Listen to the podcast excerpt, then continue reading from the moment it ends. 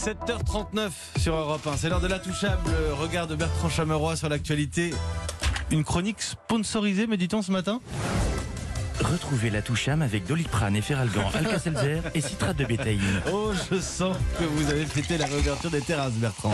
Excusez-moi, il y a un opossum euh, crevé dans le faux plafond ou quoi, ça Ah non, c'est moi. Ouais, c'est Satan et masque. Euh, bonjour Mathieu. Oui, effectivement, juste, je vous en supplie, parlez moins fort. Euh, ce matin, j'ai le physique de Gollum et la voix de Macha Béranger.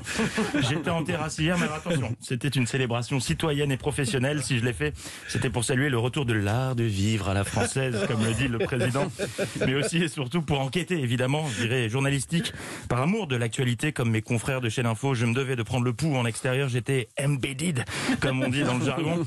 Enquête qui a débuté à 7h40 pour se terminer à 20h59.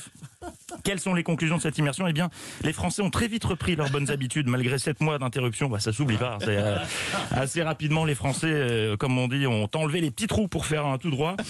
L'atmosphère aurait pu être volcanique et monotone. Elle était hystérique et fanfaronne. Quel bonheur de retrouver ses amis pour partager bah, nos journées de télétravail, hein, puisque c'est à peu près tout ce qu'on a à se raconter depuis un an finalement.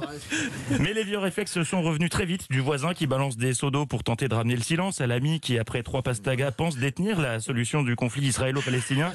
La machine s'est remise en marche sans encombre et au-delà des bi- bistrotiers, ce sont plusieurs secteurs d'activité qui sont relancés hier, les pickpockets, les vendeurs de roses, les taxeurs de cigarettes.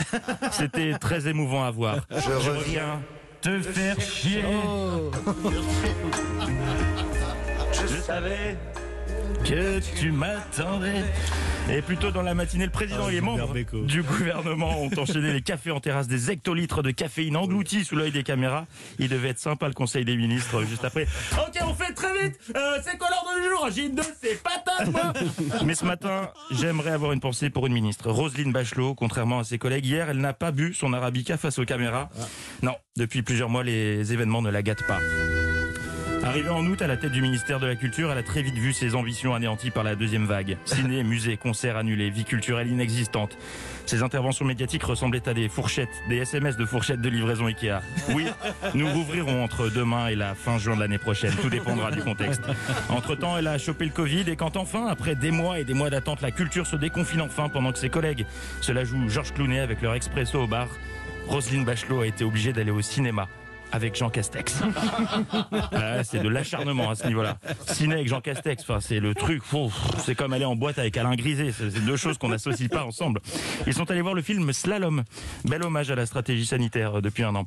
Voilà pour cette enquête euh, sur la réouverture, Mathieu. Et Alors, vu ce qui se passe dans ma tête à l'heure où je vous parle, le jour où les boîtes rouvrent, je passe mon tour. hein. Vous envoyez Laurent Cabron ou quelqu'un d'autre. C'était la Toucham avec Doliprane et Feralgan, Alka-Seltzer et citrate de bétaïne.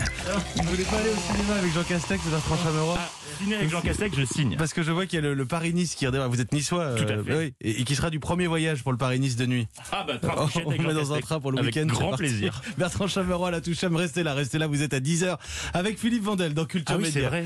Merci, il va falloir tenir. Merci beaucoup Bertrand Chameroy.